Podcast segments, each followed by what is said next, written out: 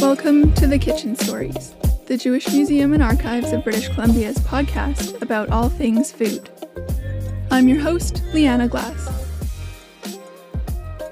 One of the big ideas here at the Kitchen Stories is that talking about food inevitably leads to talking about much more. We've seen how food preserves history and memories, and how we use it to express our values and communicate love or solidarity. It's also an effective agent of social change. Food gets people through the door, metaphorically and literally, and provides opportunities for connection once inside. Today's episode is about two organizations, one close to home and the other all the way across the pond, whose work involves creating inclusive spaces and building community for LGBTQ plus Jews, and often using food to make it happen. First up, I spoke to Carmel Tanaka, a community engagement pro based in Vancouver. My name is Carmel Tanaka. I was born in Vancouver, BC, on the unceded territory of the Musqueam, Squamish, and Tsleil-Waututh. I was born into a family uh, where on my mom is an Ashkenazi Israeli and my father is a Japanese Canadian. I identify as a person of Japanese heritage, um, someone who has both Japanese and Jewish ancestry. Carmel wears many different hats in her work. One of them is as executive director of JQT Vancouver, which she founded in 2018. JQT is a Jewish queer and trans nonprofit dedicated to creating connections and seeking space to celebrate our intersectional identities as Jews of all ages, diverse sexual orientations, as well as gender and sex identities. And we do this by queering Jewish space and Jewifying Queer Space in Vancouver. And uh, we initially started as a group of volunteers who were planning um, the Jewish Pride celebrations uh, from July to August 2018 when we hosted something called the Shabbat Dinner with Pride Colors. It was the a huge community-wide celebration. Some would argue it was the first because it was community wide. There had been a sprinkle of some Jewish institutions supporting um, Jewish pride events prior to that, but you know there was a handful versus the 31 Jewish organizations that were on board that year. It was uh, an incredible Shabbos held at VanDusen Gardens. It sold out. There were people at the door trying to get in, and you know it was it was incredible because we completely broke the fire code and all. And after the event, many of us realized you know, we're not just LGBTQ for one week during Pride season in August. We are LGBTQ for 365 days of the year. And so this is what um, led to the group continuing to meet on a monthly basis. And it grew into today's organization, JQT Vancouver. JQT's gatherings often involve food. Sometimes it's just there as a snack, and other times it's the main event. In the before days, when we were able to come together. Um, many of our events did focus on food, and we focused initially on, again, a tight budget because we were just starting up and we didn't have a lot of funds in the bank, and we still don't. Um, but we did what we could to uh, bring symbolic foods for Pesach, uh, we did a, a, drink cocktail as well for for Pesach, and it was it was fantastic. That was led by uh, Alicia and Shira, and then we did apples and honey dipping, and for Rosh Hashanah we did um, apple cake or honey cake. Yeah, just breaking bread together. I think for for many that was uh, very important during the COVID pandemic, JQT has had to shift gears and find ways to connect safely, including through online food focused offerings. One of these was a challah baking workshop led by Idan Chabasov. Known as the Challah Prince, he's a queer Israeli challah artist based in Berlin until recently, whose elaborately braided creations have garnered a huge social media following. I had been sent a link to his Instagram account, and, and someone had asked from the JQT community, Do you know this person? As if I know all the queer people who are Jewish around the world. But I didn't know this person.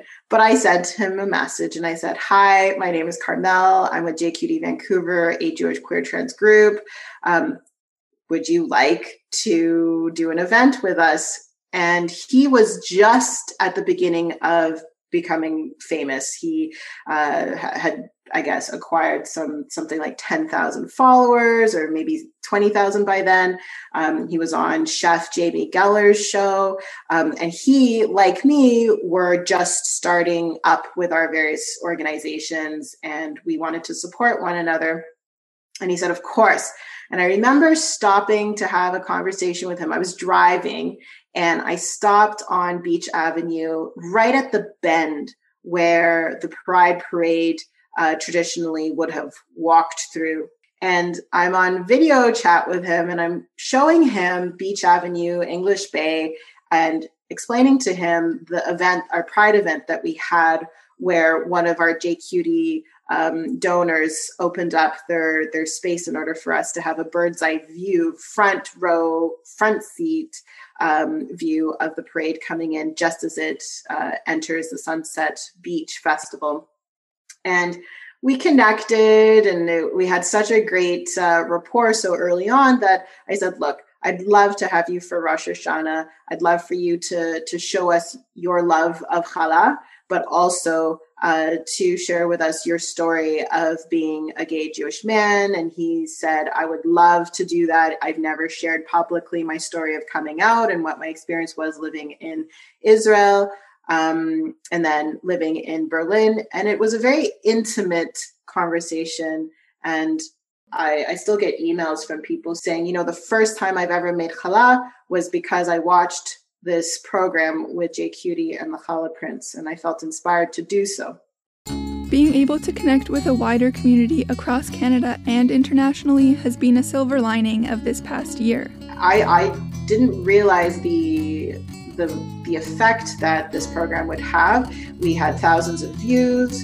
Um, you know, JQT started in Vancouver and is very Vancouver centric um, and has since grown to, to not only cover BC, but during the pandemic, we are now covering Canada and we have gone international. And what we didn't realize at the time is that while we're not the first Jewish LGBTQ nonprofit to have ever been in Canada, we are um, still the only Jewish um, LGBTQ nonprofit um, in operation today. Unfortunately, the one before us, Kulanu, is no longer um, a nonprofit and has since disbanded.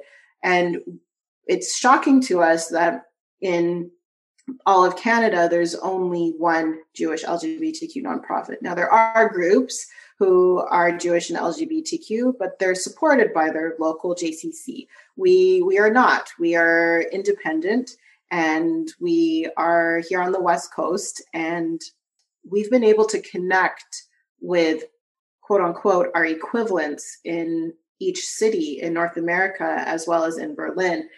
And that has been incredible because we can support one another. We can share the work that we're doing and we can partner and we and so there's more resources to go around. It's beautiful. In her work locally carmel has come up against some challenges around inclusion and representation.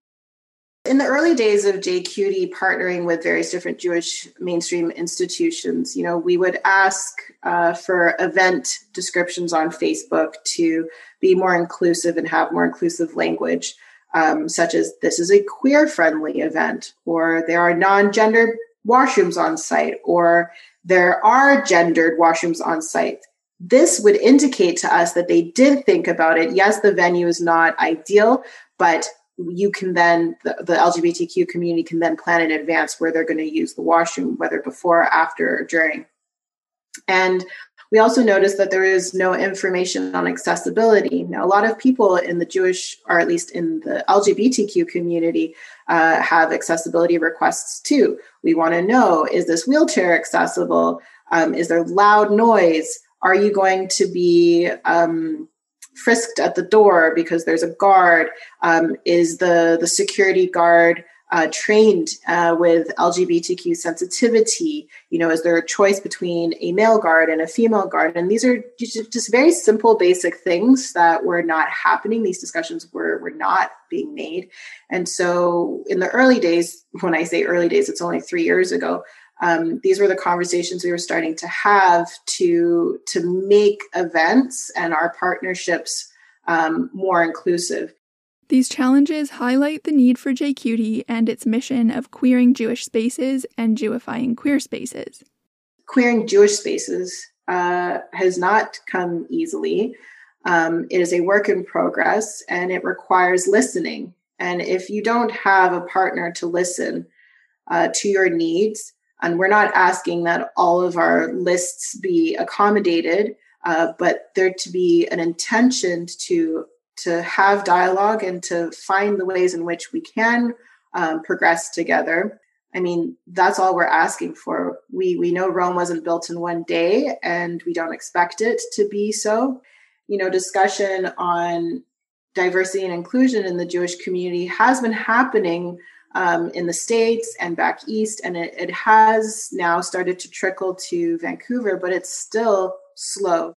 And what I'm noticing is um, it's very easy for uh, the Jewish institutions here to invite speakers from back east and in the States to talk about uh, Jews of color, to talk about um, a lot of these issues, um, instead of inviting local voices, uh, because that would require them to actually listen and to be held accountable for the fact that there haven't been enough attempts uh, to actually show that their spaces are inclusive uh, towards a variety of different marginalized Jews. We're talking about LGBTQ Jews, um, we're talking about Jews of color, uh, non halachically Jewish Jews, so those who are not patrilineally Jewish, uh, disabled Jews. I mean, the list can go on and on and on. Uh, these are the groups that collectively now, um, I don't know the full stats, but I keep hearing rumor that these Jewish people now are the majority of the Jewish community. And there's a huge cry in the Jewish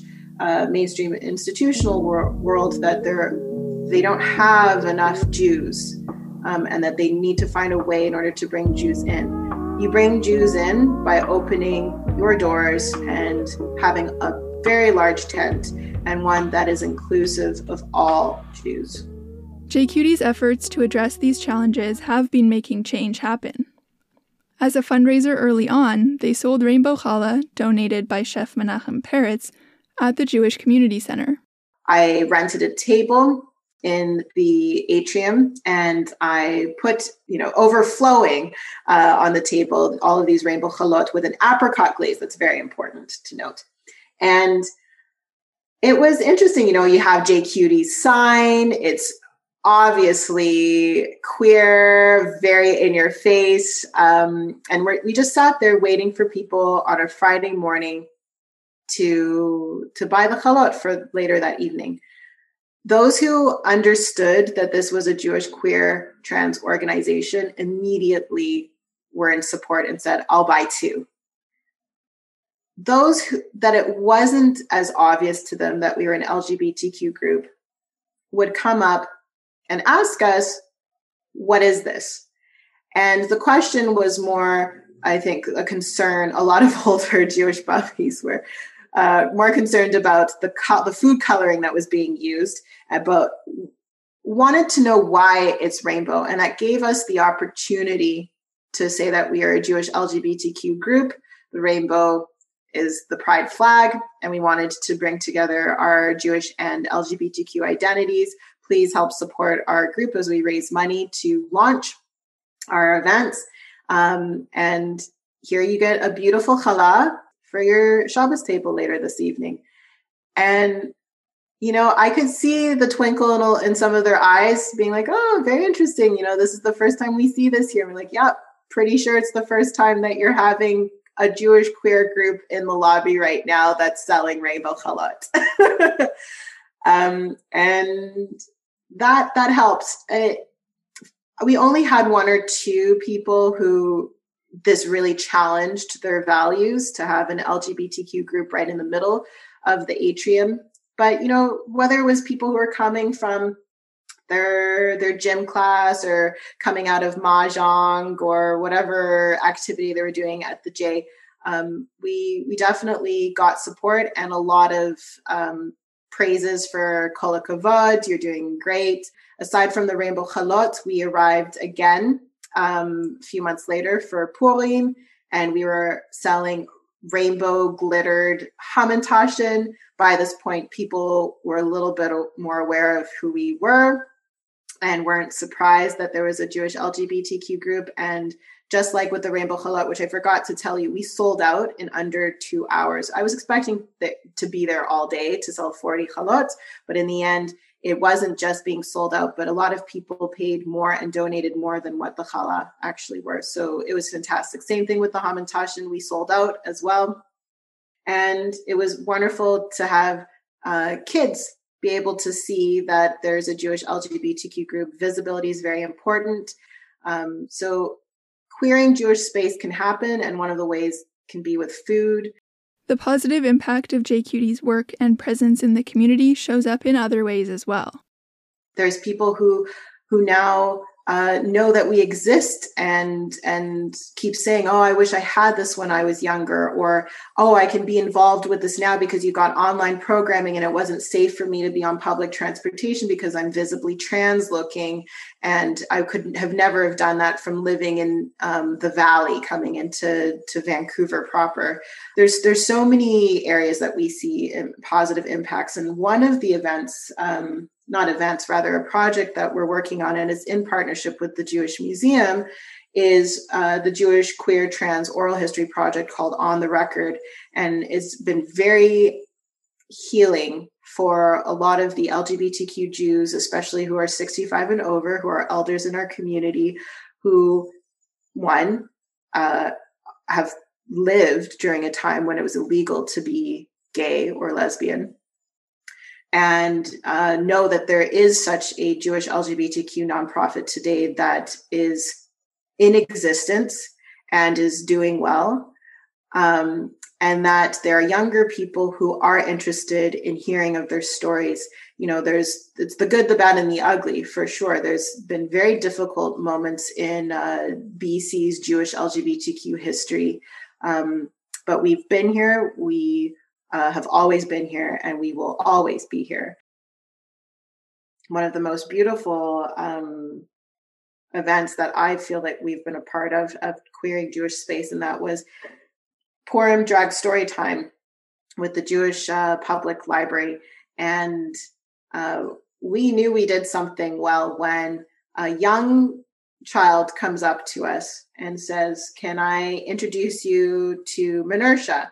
And the uh, non-binary drag performer who I invited to to do the reading, and I we we said, "Oh, who's Minersha?" And this kid said, "Oh, Minersha is my drag character."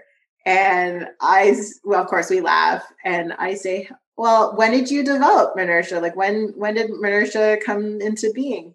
And this kid says, um, oh, you know, several years ago. I mean, like this child is just a few years old, anyways. so I can't imagine um, it being any earlier. But uh, I have since heard that this was such an incredible pr- event uh, for this kid uh, to validate um, the fact that they are a member of the LGBTQ community and to be able to visibly see a non binary uh, drag performer as inspiration that we we do exist. We are here and and there are role models and it's okay to be who you are um, and the jewish community has got you and that there's a jewish lgbtq group who's definitely got you. Um, for us that was all we needed Our next guests spoke to me from all the way in Glasgow, Scotland, where they're hard at work renovating the space that will become Die Rosawe Pawe, or the Pink Peacock. Um, my name is Joe Isaac. My pronouns are he, him. I'm one of the co founders of the project. Hello, my name is L.M Jones. Uh, they, them pronouns. Uh, I am a board member for the Pink Peacock. It's a queer, Yiddish, anarchist, vegan, pay what you can Cafe. I think I got all the things. Um, that is opening soon in in uh, Glasgow. Um, it's it's something we've been working on for a long time. It started out as just us um, making food out of our out of our, out of our, um, our kitchen in our flat and, and doing some kind of pay what you can deliveries to the local area. And um, we've done a crowdfunder, so we got lots of money and support from the, the local queer and Jewish kind of anarchist community um, which has been great. And now we're now we're at the stage of of um, of actually building the physical space itself. We also do lots of like online community stuff. We do lots of events and, and we do lots of yeah community groups.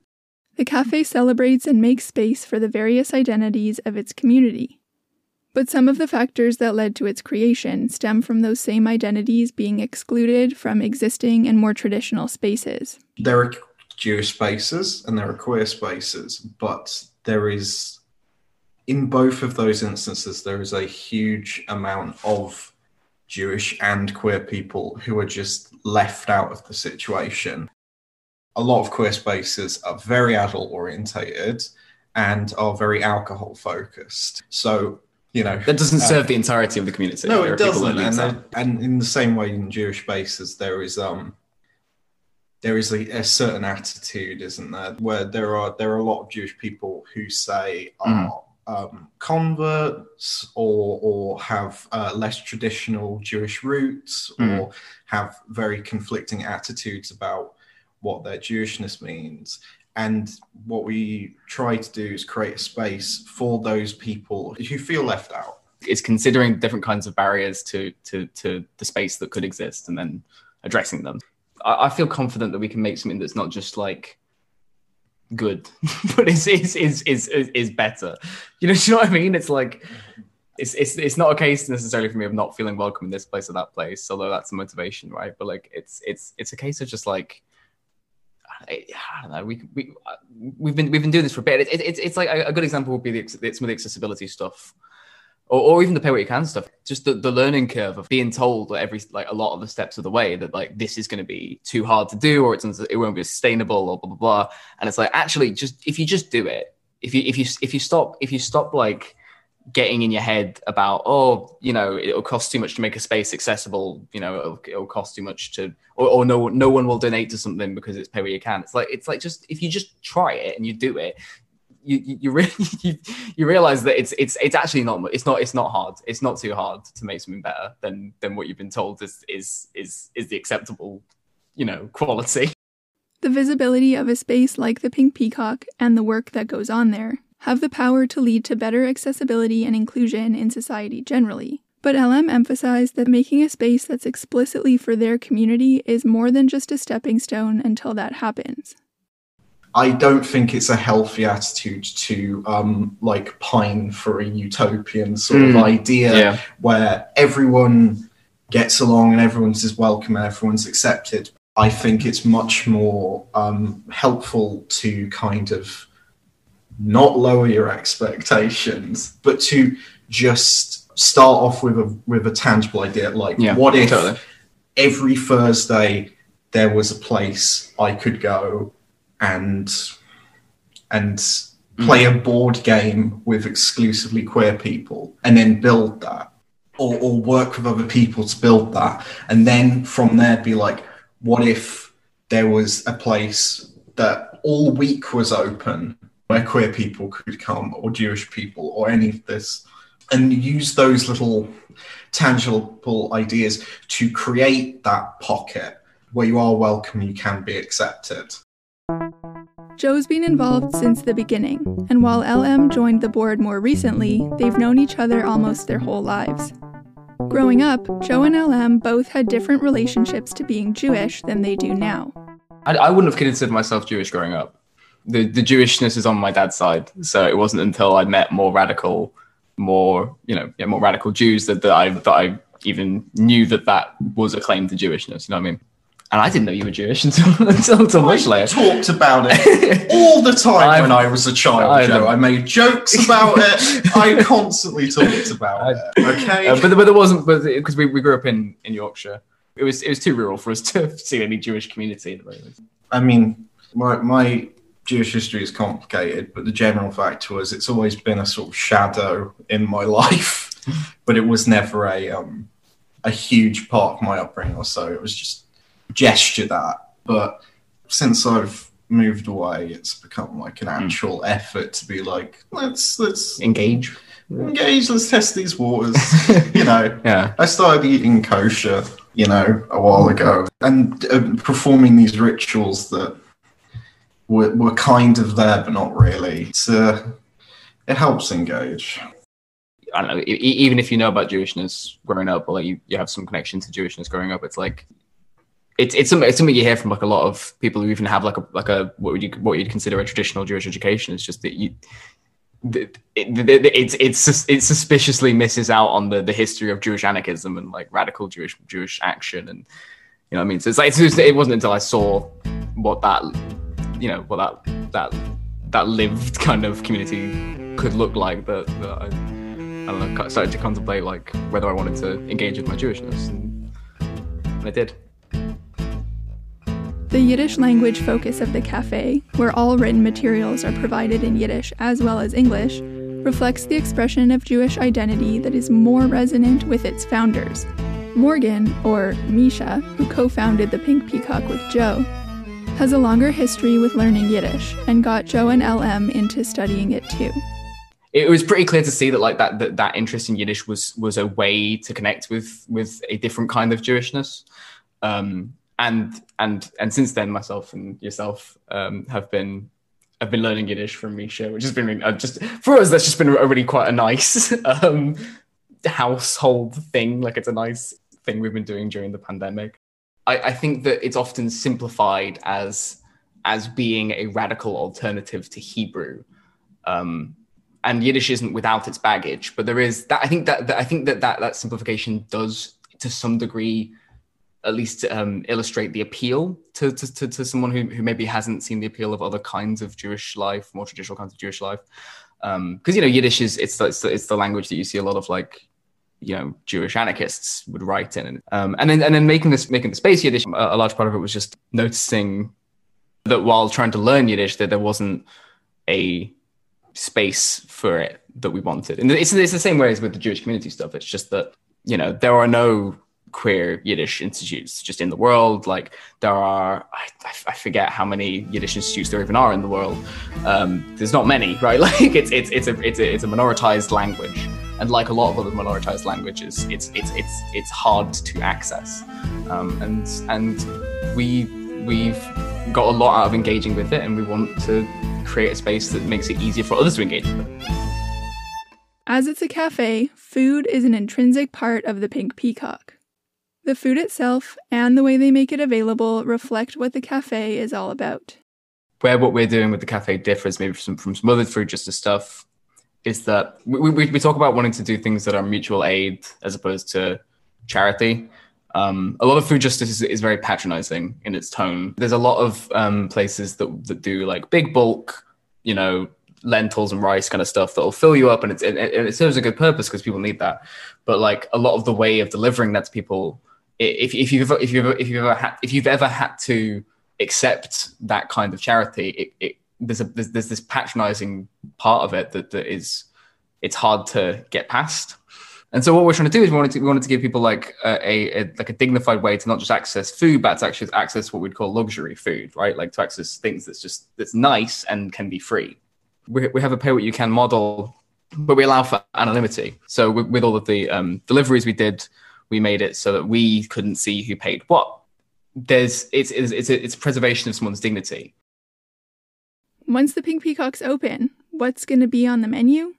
All vegan offerings inspired by Jewish dishes from across the diaspora. I'm really, I've been really into like looking into what kinds of Jewish food we can do. My, my dad was a, my dad was a cook, um, and I've, I I really enjoy doing cooking. I do a lot of the cooking for the for the cafe for the for the deliveries we did back when the when the pandemic first started. It was a lot of a lot of beige, um, a lot of knishes.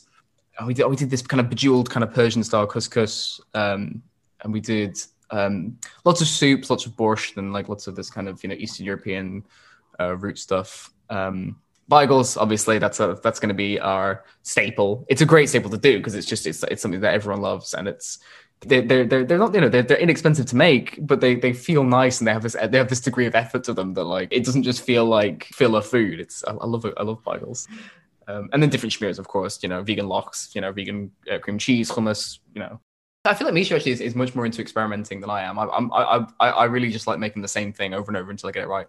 Um, um, but Misha made, made some babka recently. Oh my, I, revel, oh, complete revelation. Babka is fantastic. It's like, this is the perfect dessert. I'd have never had this before. In terms of where the cafe's at now, they've been making lots of progress in their renovations.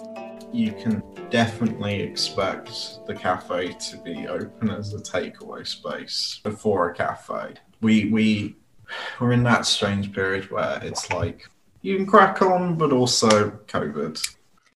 For now, the Pink Peacock has lots of online events, often around Jewish holidays and showcasing queer artists. They recently hosted a Purim cabaret and a trans liberation Seder for Passover. They also host regular digital Havdalah gatherings to mark the end of Shabbat in community. We're in kind of a fortunate position in which we were we, we were always planning to do virtual events even before COVID kind of hit, um, just because we want to build the physical space as a community space, but also we want everyone to be able to access that.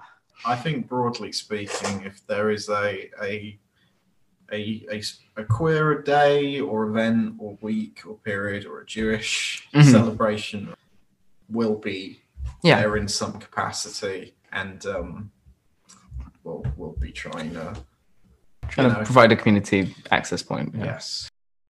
I hope we all get to visit the Pink Peacock post pandemic, and I can't wait to see how the space turns out. Bringing it back closer to home, I asked Carmel to imagine what a dedicated queer Jewish space could look like here. Ideally, there shouldn't be the need to have an organization like JQT Vancouver. There shouldn't be a need for a Jewish LGBTQ nonprofit. There should be a Jewish community that is welcoming of all Jews, regardless if they're LGBTQ, Jews of color, disabled, and whatnot. We should be able to have uh, a space at the the or feel safe to attend the Jewish Community Center. And so until then, I would say a separate independent space in a super accessible rad part of town that would be large enough to have a very, very long Shabbos table, one that all of us can come to with our families, with our blended families, with uh, same sex marriages, um, to sit comfortably and break bread together over a Shabbat dinner. That would be absolutely incredible. If you want to learn more about the Pink Peacock, follow along with the project, or check out their online events, here's how you can find them. We are at the Dirozeve Pave that's D I R O Z E V E P A V E, which means pink peacock in Yiddish. Um, that's that's that's that's that's us on Twitter, uh, Instagram, and Facebook. You can also, if you go to our website, which is pinkpeacock.gay, um, there's information about what the, where, the, where we are with the cafe, and you can find it. You can find our calendar. You can find all of our accounts there as well. We also have a Patreon, patreon.com/slash pinkpeacock. As for JQT, they're gearing up for their annual celebration of Jewish Queer Trans Heritage Month, which will involve a series of events throughout May featuring JQT artists and JQT artists of color on their wall of artists. They'll be partnering up with the Miles Nadal Jewish Community Center in Toronto for Pride Month in June, and then with the Sidney and Gertrude Zack Gallery at the Vancouver JCC for Pride celebrations in August. You can find them at jqtvancouver.ca, that's the letters J, Q, and T followed by Vancouver, on Instagram at jqtvan, and on Facebook and YouTube. Thank you, Carmel, Joe, and LM for lending your voices and experiences to this episode, and thank you for listening. You can find more episodes of the Kitchen Stories at jewishmuseum.ca on Apple Podcasts, Spotify, and a handful of other platforms. The Kitchen Stories is produced by the Jewish Museum and Archives of British Columbia on the traditional, ancestral, and unceded territory of the Musqueam, Squamish, and Tsleil-Waututh nations. See you next time!